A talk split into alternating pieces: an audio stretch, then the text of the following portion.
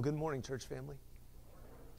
It's, it's really good to be here with you guys today. I've been, I've been blessed this past week with some encouraging reminders of uh, just of God's mercy and grace, and I, I hope you have too.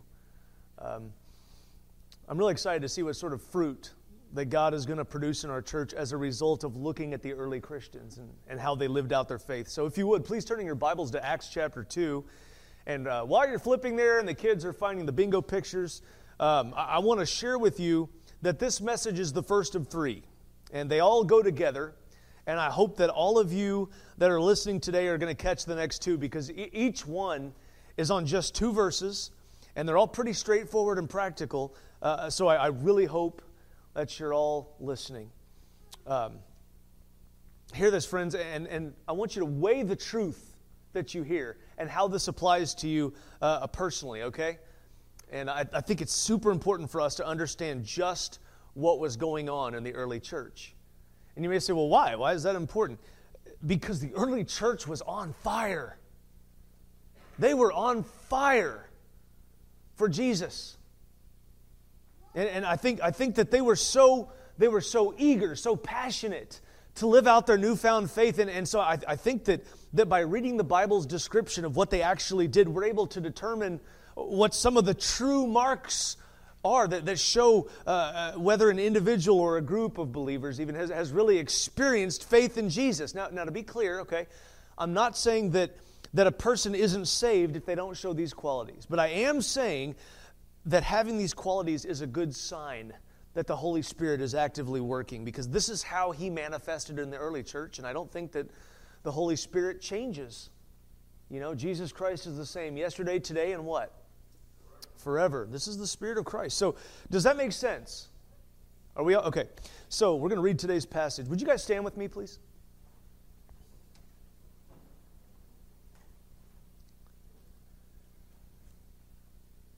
And they devoted themselves to the apostles' teaching and the fellowship, to the breaking of bread and the prayers. And awe came upon every soul and many wonders and signs were being done through the apostles. Father God, I ask right now in Jesus' name that we will be good soil. Please, Lord, put your word in us. Let those seeds go deep. We pray that they will take root and bear fruit, Father, for your kingdom. And it's in Jesus' name we pray. Amen. All right, we're going to start with these first few words because that just kind of makes sense. Um, the believers devoted themselves to four things. And we're going to look at those things, but, but first I want us to just check out this phrase right here the believers. Well, who's that? Those who believe, right? Okay? so, what do they believe? They believe in Jesus, they believe the gospel right? But but we'll get more specific in just a little bit here. But yes, they have a living, active faith in Jesus Christ. How do you know? I mean, what does that look like? I'm, I'm going to throw out kind of an unorthodox comparison here. Uh, I, I, asked a friend of mine if this was if this was a weird comparison. Um, so I'll throw them under the bus if they if this is a bad comparison. You guys can blame them for that. I'm just kidding. Um, but uh, here's the thing: How many of you have seen a kid getting ready for Santa Claus on Christmas? How many? You heretics. I'm just kidding. I'm kidding. Don't worry. Not going to blow anyone's cover. Okay, just but but folks, watching a child get excited about something is fun. Right? I mean just watching their little faces light up, you know, how do they act when they're excited? They're, they're so pumped. You know, they're, they're, they're just, they're stoked. They, they believe, you know. They're getting, they're getting milk and cookies ready. You know, they, they've been watching their manners, you know, trying to be good. They're, they're expecting a visit, right? And presents, right? You know, that's, that's so, so despite the spurious nature of said elven legend, um, do you see why Jesus said we must become like children to enter the kingdom of heaven? Do you get it? When you think about it that way, and now, now make no mistake, okay? Childlike faith does not mean childish faith. He doesn't expect us to be gullible, okay? There's nowhere in the Bible that we are commanded to have blind faith. Our belief isn't based in a fable. It's not. It's, it's based in, in all kind of eyewitness testimony in Scripture. It's based in logic. It's based in, in experience. It's even in, in, in empirical science agrees with Scripture. I'm not talking about theories. I'm talking about what we can observe. Okay. But having faith like a child, eh, that that means trust. That indicates having humility and reliance on the Lord to take care of us. That, that kind of faith produces a certain kind of behavior, doesn't it?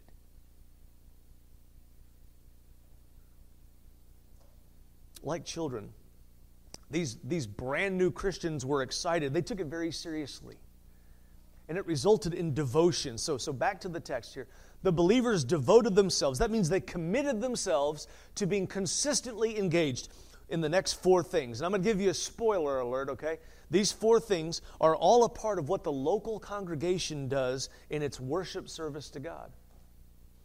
So, first, the, the believers devoted themselves to the apostles' teaching to the apostles' teaching. Now, it's kind of unclear as to whether Luke is referring to, uh, to the teaching of the actual apostles that were in their midst, like in a small group basis, or when they're all together, or, or, or whether it means the collective teaching of the 12 apostles, what had actually already been taught and was continuing to be taught. You know, we, we're not sure, but I personally think it's the second one because th- there's a definite article in the Greek, by the way, for all four of these, uh, these things. There's there's a definite article, and that indicates the apostles' teaching. Okay, but, but honestly, either way is pretty much the same thing because all the apostles were teaching the same things. And from Scripture, we know that the, the thrust of that teaching was first the gospel. I mean, that, that's the main thing they would teach. Every time we see a sermon recorded in the book of Acts, there's at least a semblance of the gospel message. So, what is that message? The word gospel literally means what? Good news. I mean, that's, that's the main thing that was being taught. The, the content of the gospel is what Paul put in kind of a nutshell in 1 Corinthians 15. He says, Now I would remind you, brothers, of the gospel I preached to you, which you received, in which you stand, and by which you are being saved, if you hold fast to the word I preached to you, unless you believed in vain. For I delivered to you as of first importance what I also received that Christ died for our sins in accordance with the Scriptures, that he was buried, that he was raised on the third day in accordance with the Scriptures, and then he named several groups of people that were eyewitnesses to the risen Christ. So, so the gist of the gospel is that Jesus, he, he died for our sin. That's the key. He died for our sins, and then he literally raised from the dead. But his death also literally paid for our sins. Now, I want to, uh, you know, I, I don't like it when people use the word literally incorrectly, okay? When people are like, Dude, I literally just died last night. No, you didn't. you know, but I'm using it the correct way here. Jesus' death paid the price for our sins so that God could forgive him. I mean, forgive us, not forgive him, sorry. That God could forgive us for our sins. He, he, had to have a death in order for his, his just nature. You remember, God is both just and the justifier, right? According to Romans. He had to do that. He, he couldn't betray his own nature. So he had to provide a payment for us. And then, upon dying, to purchase our forgiveness, Jesus was buried in a tomb, and then he rose from the dead, and he appeared and was seen by several hundred people. So there you go. That's, that's the basic gospel message, but we have to believe it. We must believe it. Paul says that, that the gospel, he says right here, it's the gospel in which believers stand and by which we're being saved if we hold fast to the word that was preached to us. And he says the same thing a bit more succinctly, I think, in Romans 1.16. You guys know I love this, this verse. He wrote this, I am not ashamed of the gospel, for it is the power of God for the salvation of those who believe. So, the gospel is non negotiable. If you reject the message of salvation, you reject salvation itself. The good news isn't only, though, for the sake of unbelievers who hear it so that they'll come to faith. Because sometimes I think we think of it that way. You know, that we preach the gospel so that the unsaved will come to Christ. Well, yeah, of course. Of course, that we want the unsaved to come to Christ, but it's also a reminder to every believer that is by God's mercy that we are able to be forgiven because we don't deserve forgiveness. You know, in God's great love that, that he, he poured out on us, He poured out His wrath on Jesus. We can't forget that. He poured out the cup of his anger against sin on Christ so that we would be spared if we turn away from our own path and turn to him in faith. And we need this. We, we believers, we need the gospel. We got to hear this every day. You know, we, we got to, this got to be constantly impressed on us so that we don't fall into the trap of, of, thinking that we're somehow earning our salvation by being good, you know, or somehow that we're paying recompense for our own sins. That, that's not how it works. We don't do that. Really, that, that is to believe that is a snare that spiritually wastes people. We need the gospel to remember that it is by grace that we have been saved through faith, and this is not of ourselves. It is a gift of God, not by works, so that no one can boast. So, uh, secondly, the apostles' teaching contained other important doctrine that would keep the people from rejecting the truth of the gospel, whether in their hearts or by their actions. And there's there's really like the whole rest of the New Testament, you know, there's a lot of doctrine there, so we're not going to sit there and, and, go dig deeply into that today. But um, except to say that, that, that really sound doctrine is important because the more accurately we understand who Jesus is and what God did through him, we're going to see more of what God is like and how we're supposed to imitate Christ. Okay, so this very important stuff.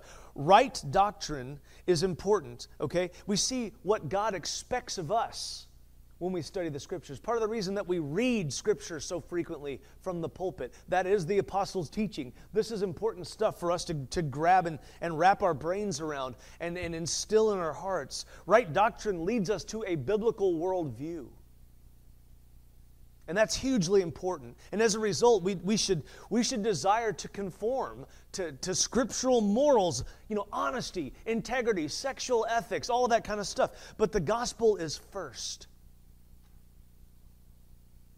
responding to the gospel and being made a new creation in Christ must come first. Because a, a, pastor friend of mine once said, if we could just convince everybody outside the church to stop lying, fornicating, and, and getting drunk, we'd have a bunch of honest, celibate, sober, lost people. And that's true. Because being a Christian doesn't happen through behavior modification. It comes through faith in Christ.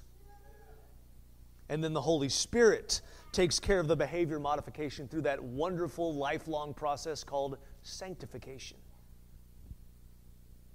I just want to make that clear. Say, saying, if anybody is, is thinking to themselves, you know, I'm, I'm just, I'm not ready to confess my faith and be baptized yet because I just, I still mess up a lot that's really like saying I, I don't want to go to school because I don't know how to read. I mean, it doesn't make sense. It's putting the trailer before the truck. It just it, it doesn't make sense. The gospel comes first. Come to Jesus and then you grow in Jesus, not the other way around, okay? Come to Jesus, then grow in Jesus. On a related note, uh, the apostles' teaching is, or, or at least it ought to be, what, what every congregation today is hearing from the pulpit. Today, we, we practice we as a church, we practice devotion to the apostles' teaching by reading and preaching from God's word and applying it to our lives. So, two, we, we are committed as a church to the apostles' teaching. Anyway, so, so they also devoted themselves to fellowship. I like the word here for fellowship, the Greek word. It, it, it's, it's koinonia. Can you say that with me? Koinonia. I just like how it sounds. It's a good word. It's a pretty great word, and it's, it's used in a general sense to refer to fellowship. But here, having the definite article before it in Greek, okay, that, that means it should be translated the way it is the fellowship. So, what are we talking about here? I think we're talking, it's, it's talking about congregational interaction. It's talking about being together in our worship services, among other things. Now, what does that mean? Okay, not to put too fine a point on it, I'm looking at the camera right now for those of you watching on, online at home. Um, but, but this is what we typically call going to church. Okay? That's what that, that's what that is. Now, now, y'all, hopefully you know this. Okay? The church isn't a building. If this church burned down tonight, and by that I mean this building burned down tonight, the church would still be fine. That's us, right? You understand that? This is a building. We're the church, right? Okay, we're all on the same page on that. Good. Okay. It, it's it, we also we tend to say I'm going to church, right? But but the service isn't church. It's a worship service. It's our service of worship to God, but that is not the church. We are the church, the ecclesia, the gathering. That's where the word iglesias, you know, uh, meaning church in Spanish, comes from. It's, it's that, that Greek, ecclesia. When the church gathers together, the interaction that we engage in as a congregation, that is the fellowship. It's our, it's our opportunity to engage in mutual edification, which is just a, a churchy word that means building each other up we build each other up. That's what we're doing. And there, there aren't a lot of scriptures really that talk about going to church, but the one that comes to mind is pretty confrontational. Um, and I'm going to read it to you. I know you'll, you'll probably go, oh, I know that one. And let us consider how to stir up one another to love and good, good works, not neglecting to meet together, as is the habit of some, but encouraging one another, and all the more as you see the day drawing near. That's Hebrews 10 24 and 25. So, in context. The encouragement is that Christians meet together so that they don't drift away, so that they don't make shipwreck of their faith. Now, perhaps the reason it's not harped on so much in the New Testament is, is at least not more often, is that in the first century, this was kind of understood. they realized your coal stays lit a lot more easily when it's regularly in the fire. You take the coal out of the fire, what happens? It gets cold.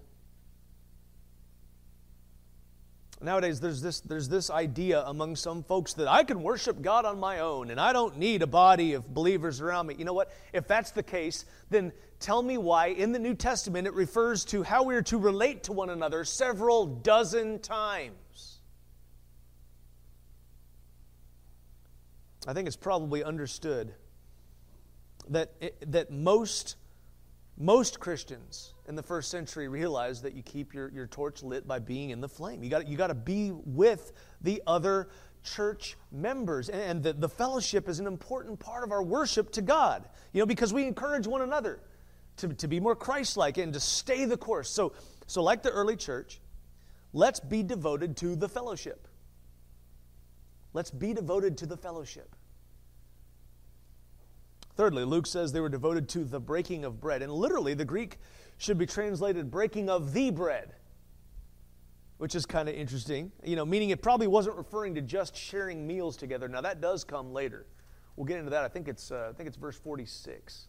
We'll get into that in two weeks. But um, here it's apparently a reference to the Lord's Supper. And if you're not familiar with the reason that we practice the Lord's Supper, it's covered in all four Gospels. Jesus gives his apostles bread and wine as part of the Passover supper, and he refers to it as his body, which was given for them, and his blood, which is the new covenant, or sorry, the cup, which is the new covenant in his blood, poured out into the forgiveness of sins. And he tells them, Do this in remembrance of me. And this was not planned, but later on in 1 Corinthians, it's pretty clear. I tell you, it keeps coming up.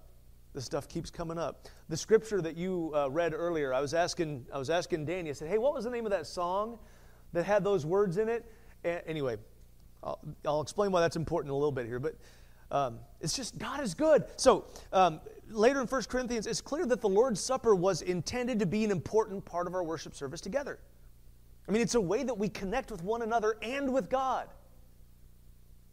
It's an important. It's, it's, it's something that Christ Himself instituted. And in our worship service here in this church, we practice that every week because we believe that, that recalling, remembering the death of Christ for our sins, we believe that's an integral part of, of our worship. And it cultivates the right mindset. You know, if, if, we weren't, if we weren't confronted every Sunday by the reality of what Jesus did and that He did it both for us and because of us, then it'd probably be pretty easy to forget. So, like the early believers, we are committed to the breaking of the bread to honor the sacrifice that Jesus made. Next, it says they were devoted to the prayers. Now, this is kind of interesting to me um, because, like the other three, this little phrase, it has the definite article there. It's not just prayers, it's the prayers. So, what prayers? I mean, I'm wondering is, is it possible they're referring to specific prayers? Now, don't get me wrong, Scripture is, is absolutely just replete with, with you know, uh, people praying off the cuff. There's a lot of that in there. But I think, and I think we're supposed to do that too. Um, we have a prayer time set aside, corporate prayer time set aside on Sundays so that we can, we can pray as a body for specific things. And, and there's, there's nothing wrong with that. In fact, I think that's a very good thing. It's part of our, our Christian duty and privilege to pray for one another. But why the prayers? And I, I just, I can't help but wonder do you think maybe they had some shared common prayers that everybody knew? Who grew up Catholic in here? Anybody? Really? Nobody grew up Catholic in here? Oh, one. Okay. All right. Well, so do you know this? Bless us, O Lord, for these thy gifts. Do you remember that? Which we receive from thy bounty through Christ our Lord. Amen.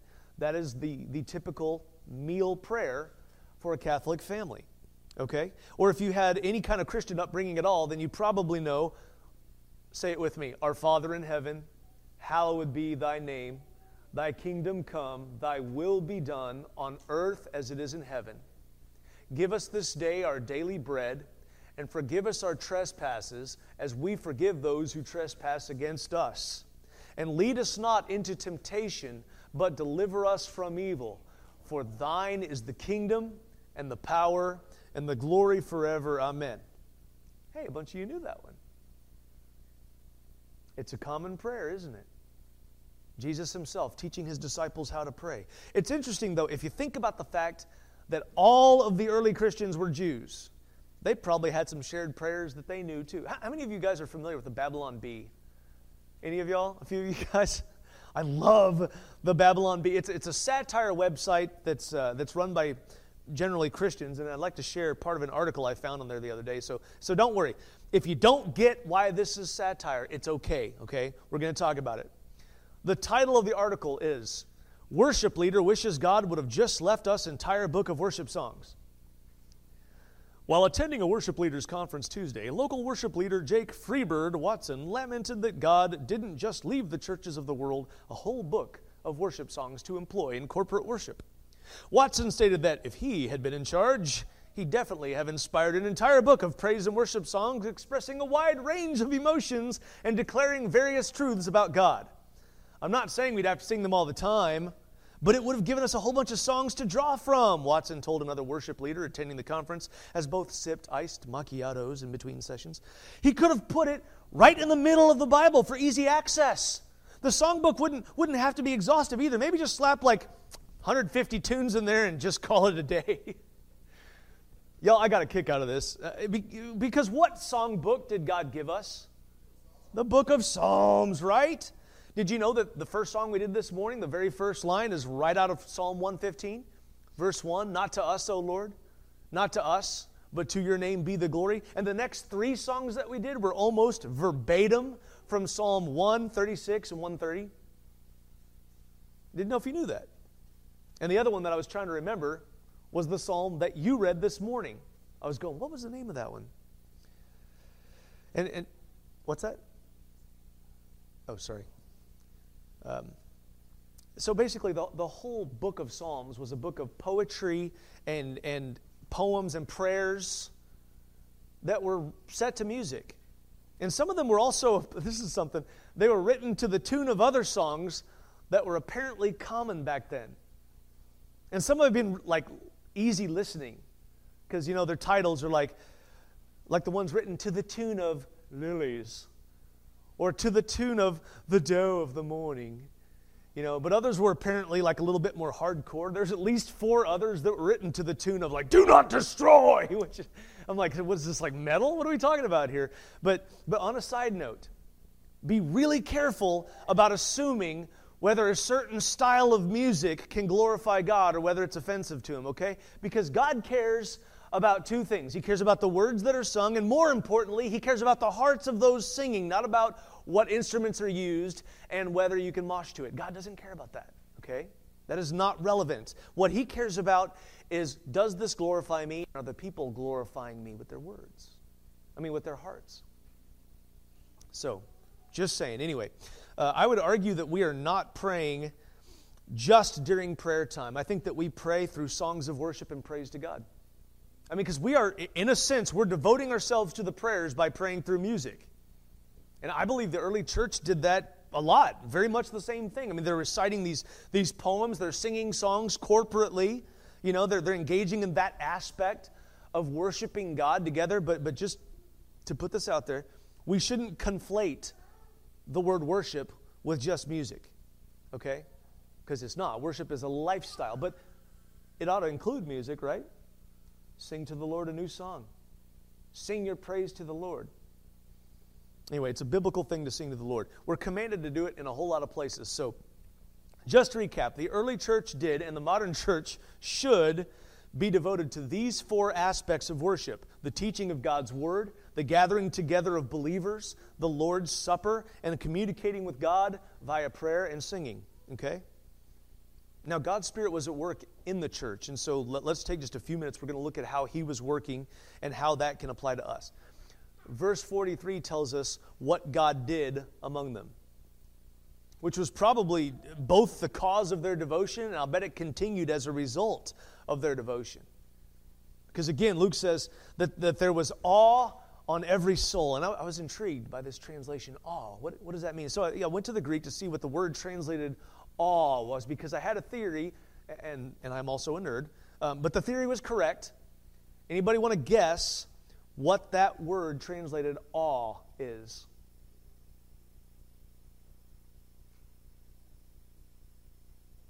Not the Greek word, the English word that it would normally be translated as. Anybody? Who said that? Who said fear? There you are. Oh, you have the notes in front of you. but you knew that. Okay, cool, cool. You know, I mean, I was, I was fixing to say, come on, just guess. The worst could happen is you'll be publicly shamed. Um, so, this, you know, phobos it's the word for fear. It's where we get the word phobia. Yes, that's the word. Phobos is the word translated awe, literally meaning fear. Now, that's a concept a lot of people struggle with, right? I mean, understandably. Because obviously, those who knowingly reject God and turn their backs on His grace and have chosen to be His enemies, they should fear the consequences because eternal damnation is not a fun subject, but it is one we cannot ignore. Okay? But for those who do have faith in Jesus Christ and thus have crossed over from death to life, then, then why fear? If you're a child of God, then, then why would you have fear of God? Well, folks, it's the good kind of fear. Okay? It's a deep respect, reverence, humility, and, and a healthy fear of being disciplined for intentional disobedience. I mean, if, if, if anybody ever had the right to say, I brought you into this world, right? Who would that be? God, right? God, you know, I brought you into this world, I can take you out. You know, but but this is good fear. It's, it's good for those who belong to Jesus. It's the kind of fear that, that we should have towards a loving Father who has high expectations for us and yet would lay down his own life for us.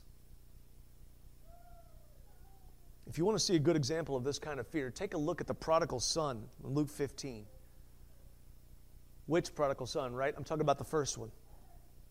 He's coming back to his father. He's repentant. He's broken. He's coming back to beg for a position as a servant. But his, his father's reaction is just, it, it, it's one of uninhibited grace. It totally defies protocol. I love it. He, he, he runs to his son. You know, God, God responds to our brokenness by healing, by fixing, by loving, by lifting, by, by embracing. But he, he is also, and we can't forget this, he is a consuming fire that destroys his enemies.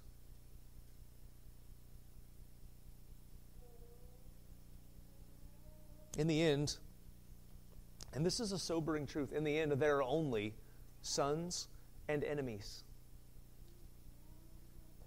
There is no in between, either sheep or goats. So just bear that in mind. So fear God now, and you don't have to experience the other kind of fear in the end. Now let's, let's bring it back to the text. Uh, the fear that they experienced was apparently a result of seeing God's hand doing stuff in their midst. Now we see a really good example of that with Ananias and Sapphira in chapter 5, but that's a ways off. Uh, there's, there's some, some things that God was doing, and, and guys, there's a distinct advantage to having God's hand at work in an obvious way. I mean, I'm not going to lie, you know, right? Uh, like, wouldn't it be awesome if we saw God performing miracles all the time? I mean, but remember, remember this, okay? God is sitting here doing these, these wonders, and he's not sitting, he's actively doing wonders and signs through the apostles. And these are indicators that point to God. Remember, some of these miracles that we read about are pretty spectacular. You know, like, like raising people from the dead. That's a pretty big deal, right? And it's easy to feel that sense of awe when we're in the middle of all that, right? But I think sometimes we, we lose sight of the power of God. You know, uh, friendly, especially, we live in a really affluent part of the world. You know, we have we have good medicine, we have a, a relatively sane government, and, and I don't think that we see miracles as often. And sometimes we forget how big God is because most of our needs get met through the everyday apparatus. We don't see God doing these spectacular things. And sometimes probably worse than forgetting how big He is, we forget how holy God is. And we get caught up in that whole Jesus is my homeboy mentality, and we kind of forget the fact that, that God is big and holy. And if we have a sense of awe instead of a sense of awe, that is a problem. We have to recognize who God is. It has to matter. Listen, church, maybe we're not looking hard enough. Maybe we're not taking this seriously enough. But I think if we just say, let's be like the early church. Let's try to be, let, let, let's, let's try to be like these early Christians who set an example by devoting themselves to the things of God. And when we do this, and our hearts and our eyes are open, I think we're going to probably end up recognizing God working. I think we're going to see it a lot more often. You know, we're not often privy to the kind of miraculous signs, you know, the, the wonders, the, the cosmic things that they had back then. But God still does do miracles. His hand is still working in our midst. I mean, think about this. Uh, whenever a person undergoes conversion from non faith to faith, that is a miracle. Do you understand that? That is a miracle. That's a sign of God working. I mean, I mean, without God revealing the truth to us, how can we grasp it? And some of the stuff that we believe as Christians, if it weren't for the Holy Spirit opening our eyes, I bet we'd have a hard time believing it, right? I mean, God becoming a human being, being born of a virgin, dying for our sins, and then coming back to life. I mean, that, that stuff, it sounds pretty fanciful if you're not experiencing it through faith. You got to recognize this. We're quick, I think, sometimes to poke fun at some of the things that other religions believe. Some of the stuff that we believe, we grew up believing it, a lot of us. It sounds pretty, pretty bizarre until you recognize the fact that it's still true. Now, how do we know it's true? You ever heard of the Wesleyan quadrilateral? You know what? I'm not going to talk about that today. It's all right. It's okay. We should accept that it's true, all these things that we believe, because it is historical fact that eyewitnesses to the risen Christ wrote most of the New Testament. And almost every single one of them was eventually tortured and, and executed, some of them tortured to death, because they refused to deny it. They, would, they wouldn't recant their story that Jesus had risen from the dead, not on the pain of death. They knew it was true. They knew it. And hey, if that was true, then everything else that Jesus said was true. He really is one with the Father. Would God have raised him back to life had he not been telling the truth? He really is the way and the truth and the life, and no one comes to the Father except through Jesus Christ. These eyewitnesses to the resurrected Lord wouldn't deny it, and it was the driving force behind their lives. You know, many of the early church were martyred for their faith, but the fact that they knew it was true meant that they stood on that truth. They were devoted to the truth himself because they believed it with all their hearts. And their devotion to Jesus expressed itself through their devotion to the apostles' teaching and to the fellowship and to the breaking of bread and to the prayers. And I hope that we learn to be that committed too. Because, church, the days are evil. Scripture is very clear. And I think it's getting darker around us. And the darker it gets, the brighter the stars shine. I hope we learn to be that committed. The world is growing colder. We got to be devoted to the gathering together for worship with one another so that we can encourage one another to maintain our faith in Christ. Now, it, it, it's possible. I look around the room and I'm not sure how possible, because um, I know most of you, but it is possible that not everyone here has made the commitment to Christ because it's not yet been laid on your heart to do so. And I want to both invite and challenge you today to commit. You know, Peter told us last week what that looks like. He's, he, what the first steps of faith involve. If you believe, then repent. Turn away from your own sinful path and turn to Jesus and be immersed in obedience to his call. We warmed it up last night, by the way, just in case. It's warm, it's ready to go.